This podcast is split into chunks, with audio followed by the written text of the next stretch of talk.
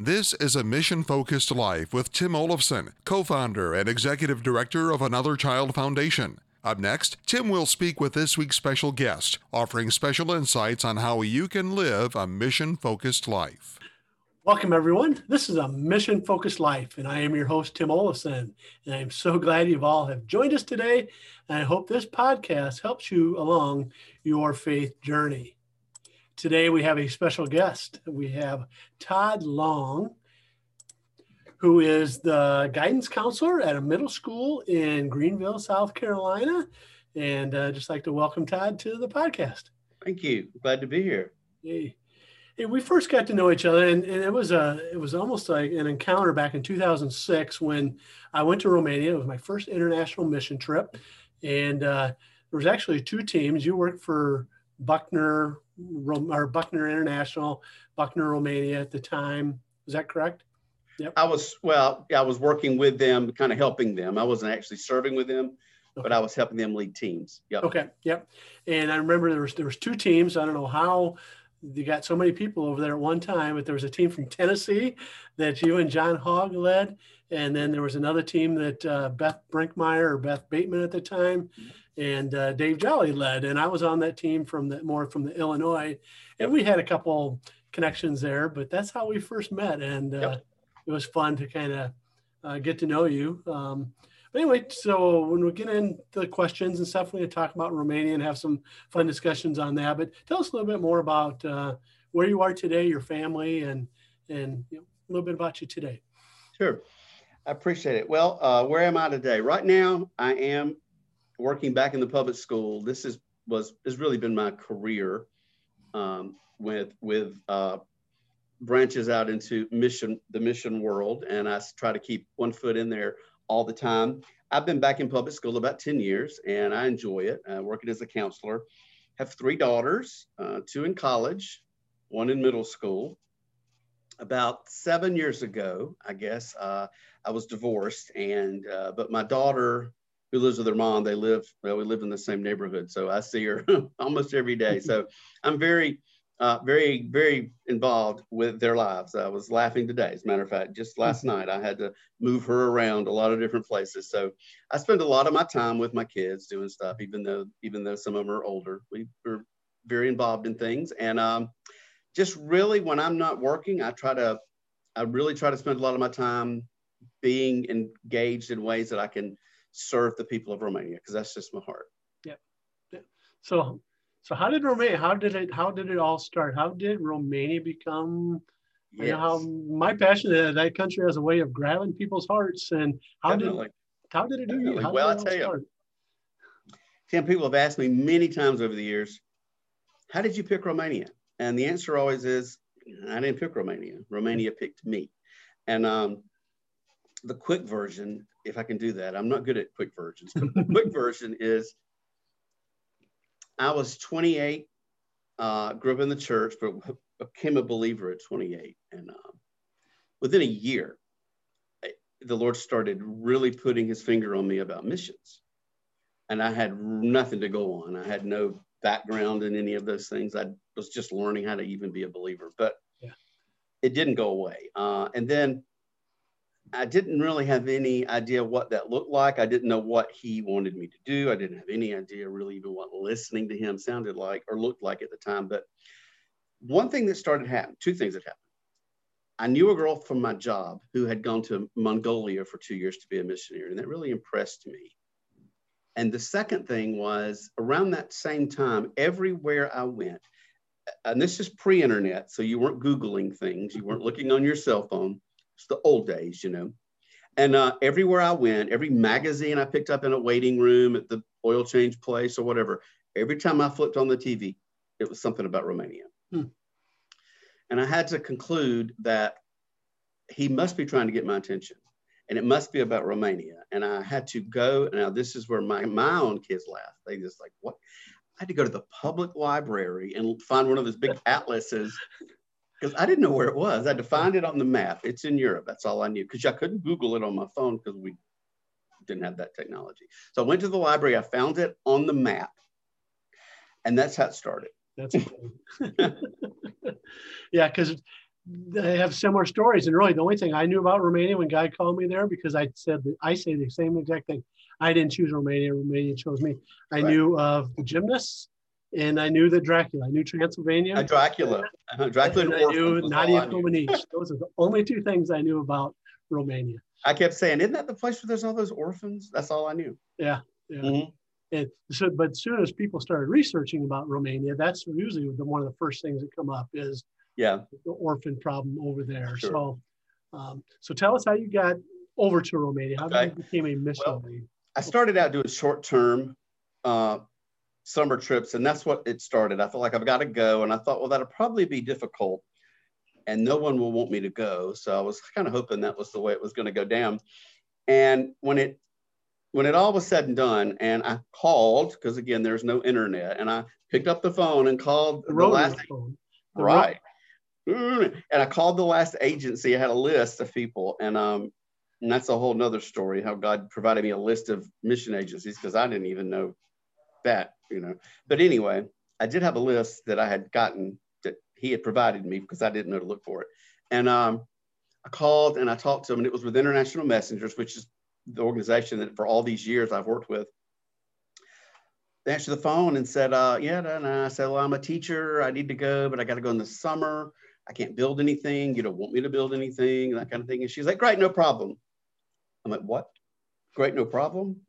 No, no, no problem at all. We'll we'll get you there. And I was like, oh, come on, it's got to be a little bit harder than that. And that's where it started. I went that summer, and I did a camp in Hungary first because I was already there, and I did a camp in um, in Romania, and, and that was in 1995. Wow. And uh, it was still pretty rustic. Uh, and um, I knew I was at the right place. Um, when we crossed the border, or we were at the border between Romania and Hungary, going into Romania, and we're on a train, and got the team, and we crossed, and we're, I know we're in Romania just because I could the flag. I knew what the flag looked like. And I, am standing there and I'm, I'm just in awe because I was 29, getting ready to get married. I'm from this little town in South Carolina. And I'm thinking, how in the world does that boy get here? Yes. You know? And I'm looking out the window and just as clearly as probably the things he has said to you and many other people, he said, You're coming back. Yep. And I was like, well, you know, I hadn't even gotten off the train yet. Let's slow down. You know, the whole process for many years, I was going, slow down, slow down, slow down. Mm-hmm. And he was like, no, I got a plan. Yeah. So I got to Romania then, of course, did several camps over the summers, would go back and go back and go back. And then really knew the Lord was calling us to go over and live there. And we, it was a process to just live through it and be confirmed. That's what we were supposed to do. And um, 2003, my wife and I moved over with a, a, a two year old and a four year old. And it was snowing and it was cold. And we knew a few people in Timisoara because I had been there so many times for camps and things. So we knew some people, and she knew some of those people. So, uh, but that's what happened. We moved there in 2003 in January, very cold and very snowy winter. And, you know, uh, everybody was like, you can't do that. You can't take those kids and da da da. I was like, well, I have to, yeah. because that's what God's told us to do. Mm-hmm. So we went and we were there for six years living in the country. Yeah. So in Timisoara, which people who know a little bit about Romania, you know, that's where the revolution. So in 1989, when um, everything was getting chaotic over there, it was actually in Timisoara where mm-hmm. the revolution started to where right the overthrow of uh, Ceausescu and all of that. So share a little bit about that, what you learned there, and some of the yeah um, living there. Yeah, yeah, Tim, I learned a lot. You know, uh, it, it would take days, you know, sometimes to tell all the things over the years. But one of the biggest things about living in Timisoara, not only was with the revolution having started there, because it was it's the westernmost city in the country. It had a very different perspective and attitude than the uh, cities further east towards Russia. Sure. They, the further east you go, the more Russian the people become. And Timisoara had had hundreds of years ago been part of the uh, Austro-Hungarian Empire. It had been Hungarian, so they had a lot of. When I say progressive, I don't mean that word like we use it politically now. They just they thought much more ahead than the people in other parts of the country. Very, um, a lot of universities, a lot of college students. So it was, it was the city during communism that the uh, dictator hated. Because of where they were located, we were, you know, 30 minutes from the Hungarian border. Uh, they, they could always pick up Radio Free Europe and things like that. Okay. And he hated it. And they could always, they could never get scramble enough stuff so that they couldn't pick up things. So that was the, the city where they knew more than the other people. They knew what was really going on in the rest of the world. And he didn't like that. So the people were affected by that in the fact that they were always, they kind of considered themselves, um, you know, educated and, and a little bit more knowing of the Western world. Uh, but what I really, one of the, the thing I learned the most, I think, living there was how uh, so many people I met that were older, retired, uh, the sadness of their lives that they were never allowed to have a vocation that they wanted. They were given a job that they were required to have. We knew a guy who lived in our uh, one of our the building that we lived in, and uh, he was retired. and He had been a factory worker, steel factory, 150 degrees, uh, terrible. He wanted to be a businessman. That's all he ever wanted. And he was he was a worker in a factory. And his wife told us that he, he had been miserable every single day of his life because of that. And so he was retired and he would put on an old suit and carry around a briefcase. And it, you know, it was kind of cute, but it was also sad. Yeah. Because that's I think that's what I learned was so many stories from so many people whose lives had been altered and they weren't given any choices. Yeah. I think that's that's the lesson we need to learn now. So as this Mhm. country evolves into, don't want to get political here, but into more depending on centralized government or at least headed that way, at least our, our mentality seems to be thinking that's more comforting. Uh, we need to understand that that does have consequences and we can learn from the past. And Romania would be a good example of that. And that one Yeah. gentleman might be a really good example of that. Yeah. Okay, so it's 2003. You move over. Mhm. What, what are you doing? What what kind of work are you doing when you get there? Yeah, you know, I learned in the process of moving there, um, we were called to serve in Romania. And that's all I ever knew. People would say, What are you going to do? And I have no idea what we're going to do. But I have a feeling God will make all this happen, He'll find something for me to do once I get there. There's just no doubt about it. Let me And let me let me do this real quick. So did you go over with an organization or did you just go over Yes. on your own?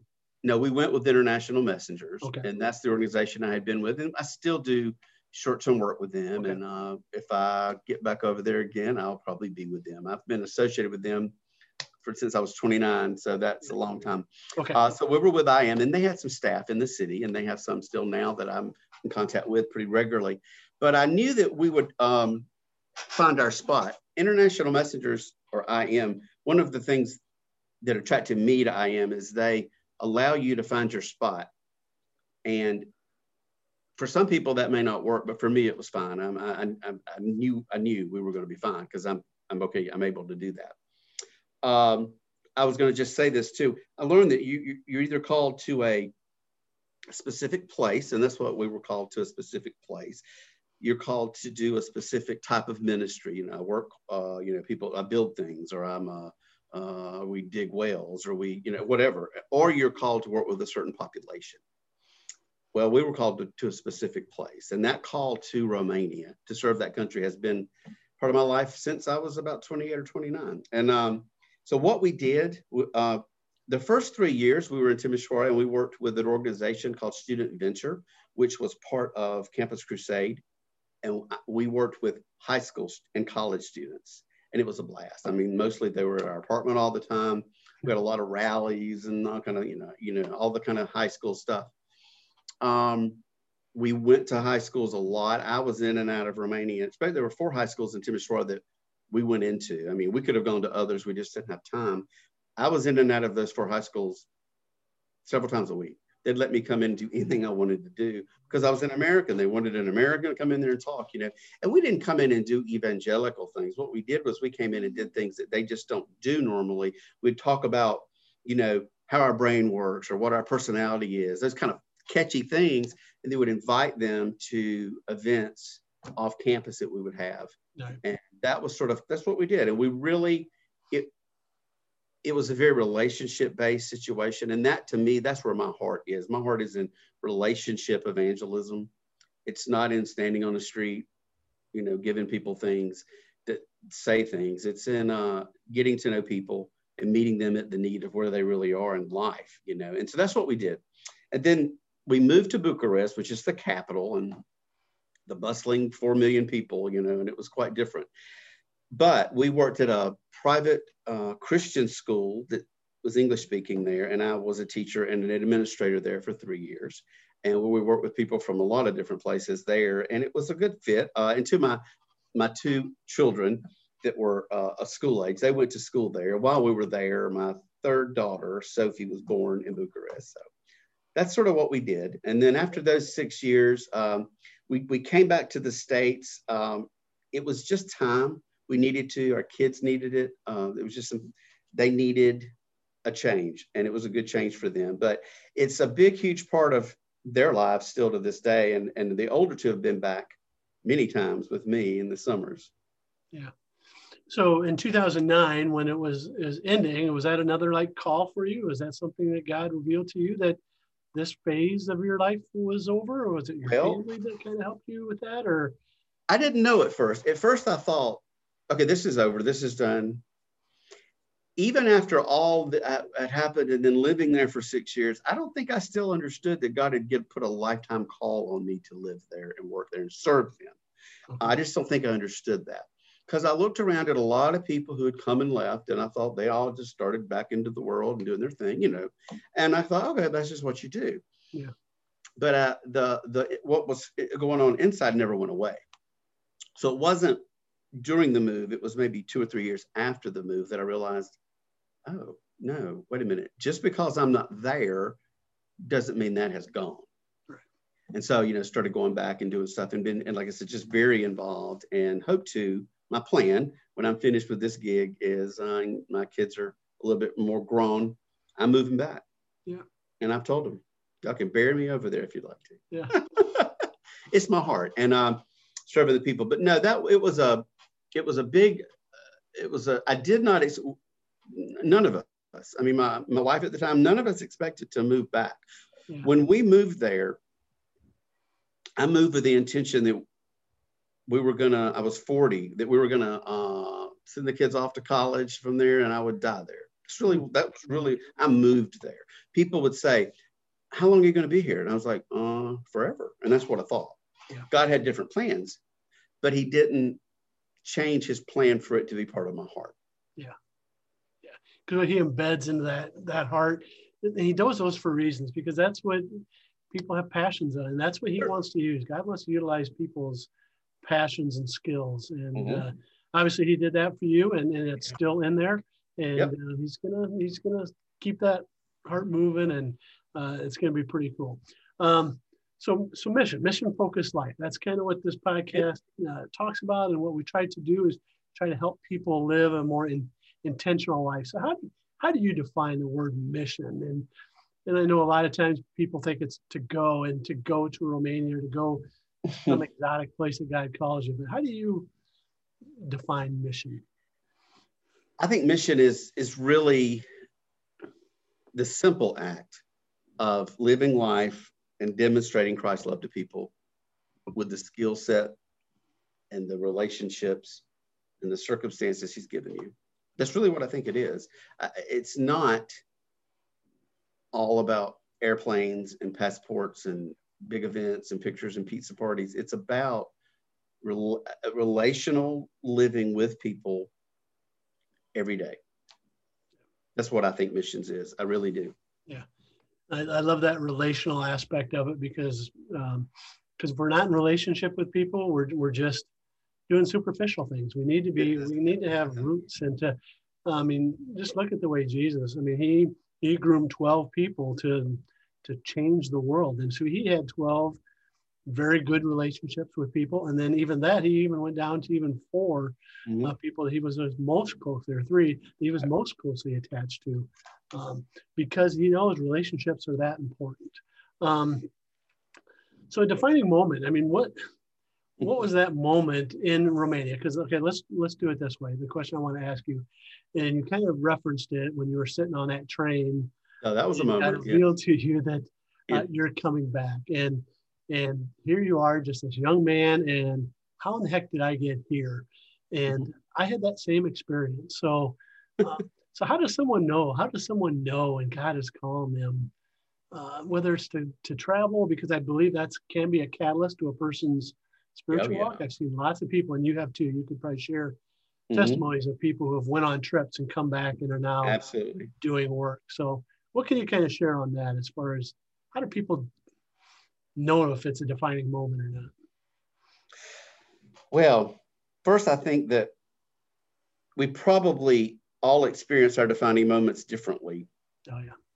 And the closer in tune you are, I mean, to yourself and how God speaks to you, you're going to be closer to understanding a defining moment.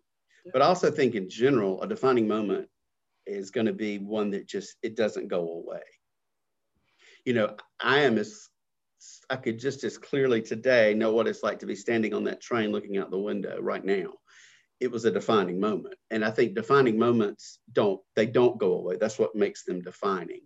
And if we're looking at is God asking us to do something, well, I think first the first mistake a lot of us make, and I and I've made this mistake too, is that we just assume God is asking certain people to do something, but in reality, He's asking all of us to do something. It may not be as dramatic or as drastic when they look at it as living in another country. You know, it may be inviting your next door neighbors over for dinner one night. I mean, but nonetheless, He's asking us all to do something. And I think the only way we can really start ascertaining is God calling me to do something is to work on that relationship with him yeah. and learning to hear his voice and recognizing the things that he keeps putting in front of you, just like I recognized Romania was everywhere. If he keeps putting things in front of you, he's doing it for a reason. You know? Yeah. yeah. So we need to keep our eyes open. What you were trying to, yeah. tell the listeners is we got to be, there's got to be an awareness of what God is trying to commit. So, right. Because it could be near. He could have been trying to talk me into taking that step to do a mission trip for years and me just not being in a close enough relationship and, and hearing his voice in different ways or not recognizing the things that he's putting in front of me every day, whether it's people, magazines, or whatever. Mm-hmm. Uh, so yep. just be having awareness about it, an intentional awareness of what God wants you to do in your life. Yep. Um, so you spent six years in Romania. I know you and John Hogg. I'm not sure how you and John Hogg came together, but I know you guys are Romania dynamic duo. And uh, absolutely. Uh, so, what were some of the the best moments? If you could share one or maybe two stories of moments that just really moved your heart, maybe had some yeah. humor to it or something, but just something really. Yeah. Well, I'll tell you, as, as far as John goes, we had a lot of moments together. Uh, John and his wife Casey had lived there for about a year, and they lived down the street from us and in an apartment and we went to church together so we got to know each other you know because we're americans and all this stuff and um, we we did a lot of things together and over the years too even after he had moved and we were still there they would he would bring teens and i would work with him. And then even after that i went we would take teens over. But some uh, stories boy i tell you I, there's one that I go, the one one story is is a sad story. And then the other and but i want to tell it real quickly because it was sort of a a defining moment for in a lot of ways. My uh, wife, uh, her name was uh, her name was Lisa, and Lisa is a nurse, and she had, well, we had a, a girl who kind of helped us with our kids sometimes. She lived in the village, and she came in one day in tears, and she was in high school, and we were like, "What's going on?" You know, and she just was a wreck. And uh, a friend of hers from high school had had an accident at the train station and fallen under a train and had two legs and one arm taken off.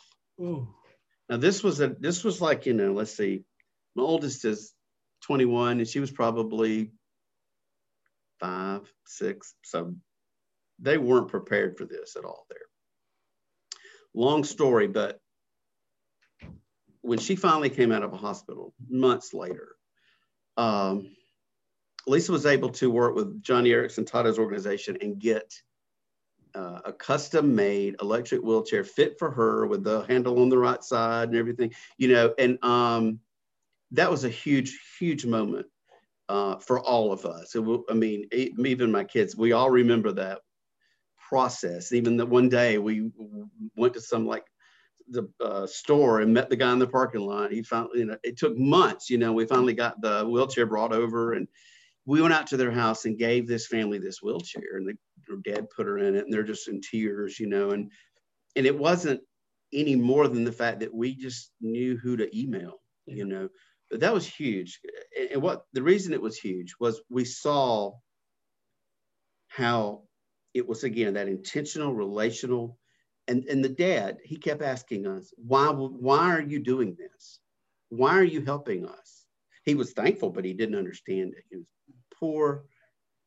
He was a worker in the village and um, we told him we did it because well first off we loved andrea the girl who was her friend and we loved jesus and jesus told us that he would help us get them a wheelchair and that's why we did it.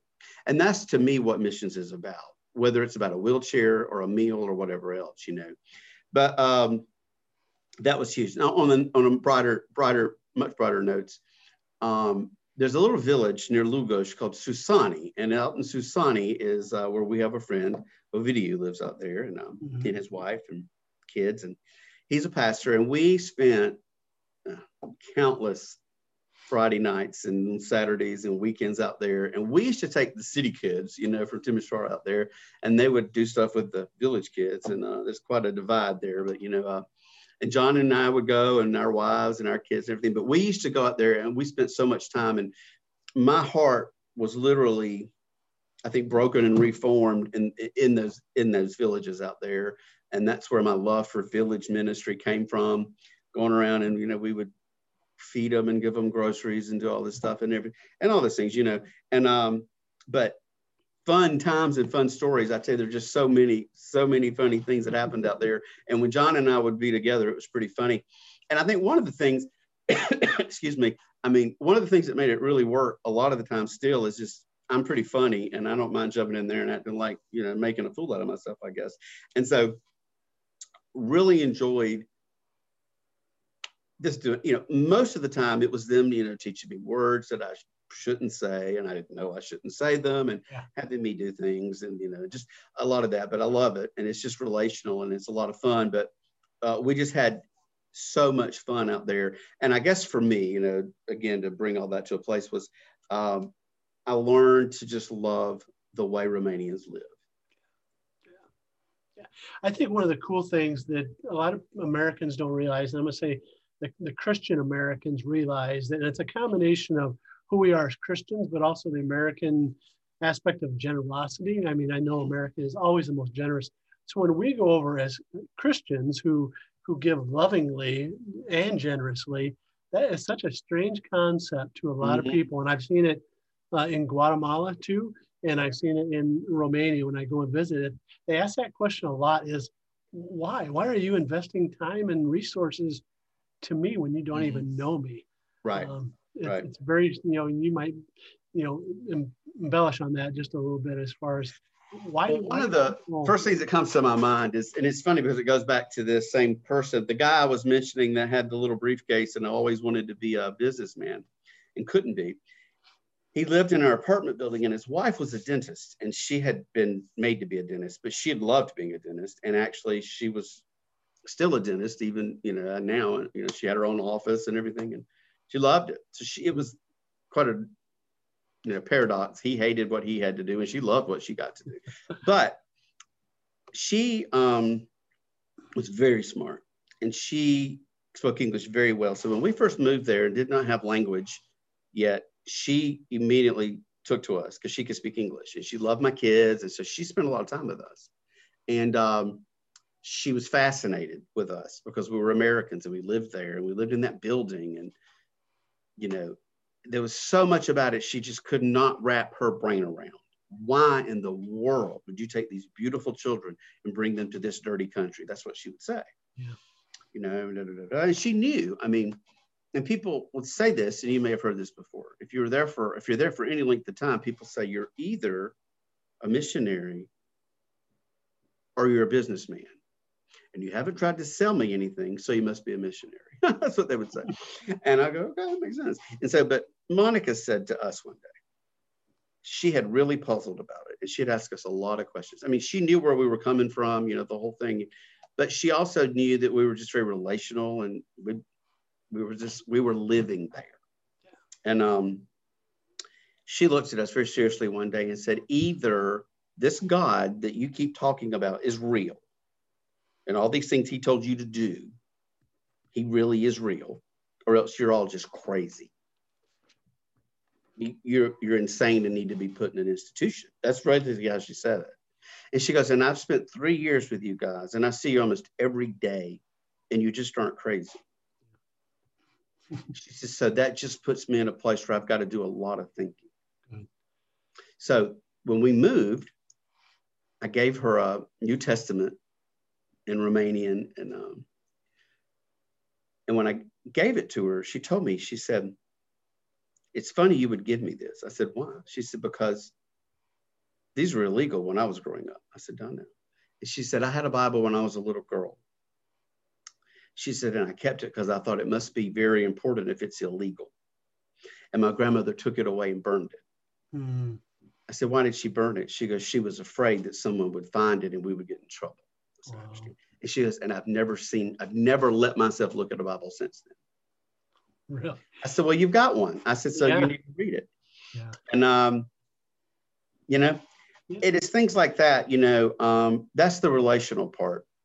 She spent a lot of time with us, as did a lot of this, a lot of people. And, and uh, you know, she could not understand why anyone would do what we were doing unless there really was a God. Yeah. Yeah. Yeah. And, and you don't have to do that in Timisoara. That can be done in our hometown. Absolutely. Living by example. Why did you cut my grass? Why did you bring us dinner? Exactly because you're either crazy or there's something bigger than you. Yeah. Right. Because um, we need to do things with love. I mean, this country, typically, we're still, as a country, we're still pretty generous people um, yeah. throughout the whole country. But when you do it with love, when you do it without expecting anything in return, you right. do it graciously, uh, that attracts people and it brings it. It's, it's different enough nowadays to where it does bring it makes people question what's, what's mm-hmm. different about this person. So living by example. And I'm going to get to the short term. One of the problems with short term missions or the, the thought of missions and uh, short term mission teams, and we're trying to address this in another child foundation, is that we can't go over as the answers to the problems. We can't go over as the as the haves trying to serve the have nots. If you go over a mentality like that, or as problem solvers, we're going to go to Romania and solve some of these kids' problems, then the mission's going to fail right away. It's it's got to be relational. Um, yes. So, and you've gave some great examples mm-hmm. of that. Um, yeah, it's very true. Um, I was just going to speak to that just real quickly. Yeah. Having been part of so many short-term teams, either on them, leading them, hosting them, just in, in every way possible, I believe that it's really about having the team come over and work alongside whoever is already working there. You're not there to bring something new. You're there to just be an extra set of hands and hearts for the person who's already there. And one of the things that uh, a good friend of mine who was Romanian, he's a strong believer. He told me right after we had moved there, and I already knew him. We had done camps together, and um, his name's Cornell. And Cornell said, "Here you have to be careful. You can't say things like." getting saved. He goes, because they're just going to look at you and say, saved from what? Yeah.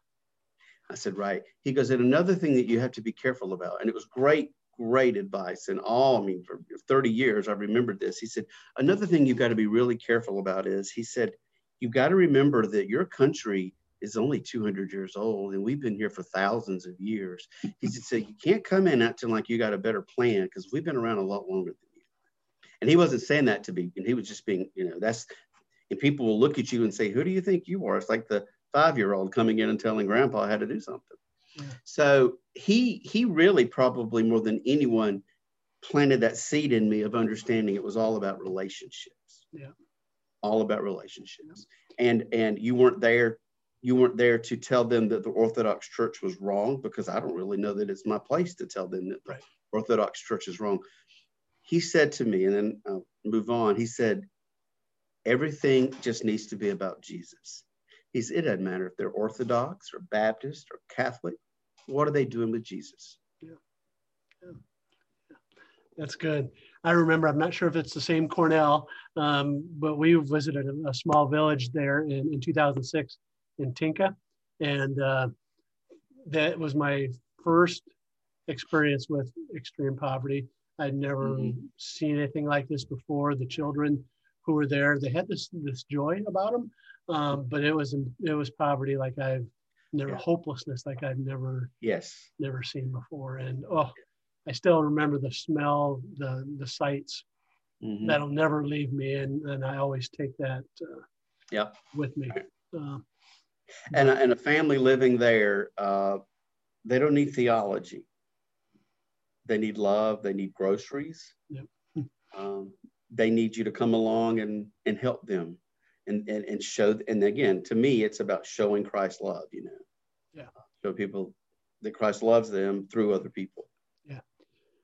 Well, I'm going to give you a chance right now. We're going to wrap it up here. Um, we're coming to the end of our time, but I'm going to give you an opportunity if you want to, if you choose. And I know right now you're doing a special drive to uh, collect some items that are going to end up in Romania. I'm not sure exactly are they're going to be shipped over or whatever, but yeah. you're uh, collecting shorts and you want to tell shorts. us more about yes. it if anybody wants to be involved. Yes. Let me tell you about that. Uh, I am always got my finger in a couple pies um, in Romania at all times. And just the last couple of years, uh, well, last year, of course, nobody accomplished anything. But um, from that, you know, the Lord said, just because you can't go right now, it doesn't mean you can't be still be doing stuff, you know. And I'm like, yeah, that's true. So what I did, um, I just looked. There's an organization that I, I I'm working alongside there, and I'm collecting shorts. I'm collecting new or used men's, women, and children's shorts. And a lot of people say, why are you collecting shorts in the middle of the wintertime? Because by the time we get them there, it'll be summer. So you have to be about six months ahead, as you well know, in what you're doing. So um, that's what I'm doing until the end of February. I'm collecting these shorts and uh, I'm going to send them over and they're going to use them this summer to give out to the kids. Now, a lot of times too, I have to explain to people, sometimes like people get it, but I've lived there in the summer and. And you've been there in the summer, it's very hot. And these people are living in extreme poverty, extreme poverty. And even though they're very, very poor, we want to not just with this organization, anytime I do something, we want to give them quality things because that's Jesus. You know, giving them, if I give them something I don't want, I've not shown them Jesus. Mm, if, if I give them something, or if I give them something I wouldn't give my own kids, I'm not showing them Jesus. So anyway, I'm collecting shorts. Uh, Todd Long, you can look me up on Facebook if you want to get in touch with me. That's what I have right now. I don't really have a website or anything right now, but always involved in some different things. Going to do some other things later with them. Um, with I've got you know again a daughter daughter graduating college soon and another one in college. I got a lot going on here and uh, needed to be here with them. But yeah. I am really excited to be back in the business of helping them. I my my heart's desire, as I probably expressed, is serving the very very poorest of poor in the villages and meeting their and meeting their physical needs. Um, and this organization is a very evangelical organization, and they're just, but they believe in showing love through giving them things they need. So that's what I'm doing right now. I'm helping them. Um, in the spring, probably going to come up with a new, I said my spring collection, like I'm a fashion designer or something, but um, there'll be something else. And until I get back, I know you guys are going, and I just, um, that's what I'm doing right now. Okay. Uh, ultimately, like I said, I do hope to get back. And uh, when I'm finished with this, when the Lord says, okay, you can go to the next thing. The next thing, I mean, I hope to move back to Romania and uh, spend the rest of my life serving the people in the villages. Yeah. Hey, so is there a deadline on when you would need the shorts to your I, the end of February. Okay. I'd like to mail them out, ship them. There's a place in Atlanta that ships to Romania. So it's about an hour and a half from here. I hope to ship the first week of March. So I'd like to have everything by the end of February. Uh, I can. My email address is simple. It's toddlong63 Todd Long 63 at Yahoo. Uh, year I was born, so y'all can do the math. All right. Uh, and I'm on Facebook. So if, if anybody's interested, uh, just get in touch with me. That'd be great. Um, right now, that's how God's impressed me to serve that country. Mm-hmm. Been serving and loving that country for a long time. So you see, got a little see behind me. There's a Romanian flag on my bulletin board there. Into that. yeah. Uh, so what we'll do is we're going to put it on our our um, um, Facebook page too, your contact information and stuff, and maybe Right. you can send me just a little blurb, and we'll get that out so that people can uh, see it there also. So That sounds great. Great. all right. Uh, well, anything you want to give? One last tip that you can give someone that uh, you would just like to encourage them to take that first or maybe their next step on what living a mission-focused life might look like for uh, for a person. Yeah, I guess you know you mentioned short-term things and uh, getting involved in missions. Whether you are donating shorts uh, or moving to live on the field in another country, I mean, missions is any time you're really touching people's lives. What I would say is um, two things. Every time you are involved on any level in serving others, you there's two blessings there. You're going to get blessed, and they're going to get blessed. And uh, I say this a lot: if you if you want to be blessed, then go bless somebody else, because that's how you will get blessed. And the second thing is, if you take a step out of your comfort zone, and it doesn't mean flying to another country, your comfort zone might be going next door and talking to the neighbor in the driveway. That might be way out of your comfort zone. Yeah. If you will step out of your comfort zone a few times, God will then make that comfortable, and then He'll let you step a little further out of your next comfort zone. And that's the way He'll ease you into um, getting you involved. And the more you are willing to step out of your comfort zone and obey Him, you will find that you will want to step further the next time. And every time you step or don't step, there uh, there are blessings that either get given or that don't get given. And there's people who's will be served or not served. And so I, I think about this a lot. Every time we we knowingly, or even if we don't know, every time we don't do what God asked us to do, somebody just might be missing out on something that He had planned for them. Well, And that's true. But missions, again, it's just uh, it, it's uh, uncomfortable sometimes, and as you well know, uh, it's not glamorous. It's it's usually hot or very cold. You're usually very tired. You're usually doing a lot of waiting or a lot of hurrying up. but you meet sweet, beautiful people, and you get to just see not for yourself, but you get to see them reacting to God's love. Well, Todd, I just want to thank you for, for your dedication to, to the gospel, to relationships with people that God uh, puts in front of you each and every day. And uh, just thank you for your time today. And we appreciate having you on. And uh, just God bless you and uh, take care. All right. All right. Well, Tim, thank you so much. I enjoyed it. All right. Well, that's all the time we have for today. And in, in the show notes, we will have a short link to a survey that you can take that will really help uh, you identify skills and passion that God has placed into you and where you can use them. Um, it's real simple. And when you're done, you can actually receive a personalized miss, mission action plan um, that you can look over. So until next time, live for Jesus and speak life into others. This has been a mission focused life with Tim Olafson. Find us online at missionfocusedlife.com as well as on Facebook at facebook.com forward slash mission focused life. You can subscribe to the video version of this show on YouTube and the audio version on Spotify, as well as anywhere you get your podcasts.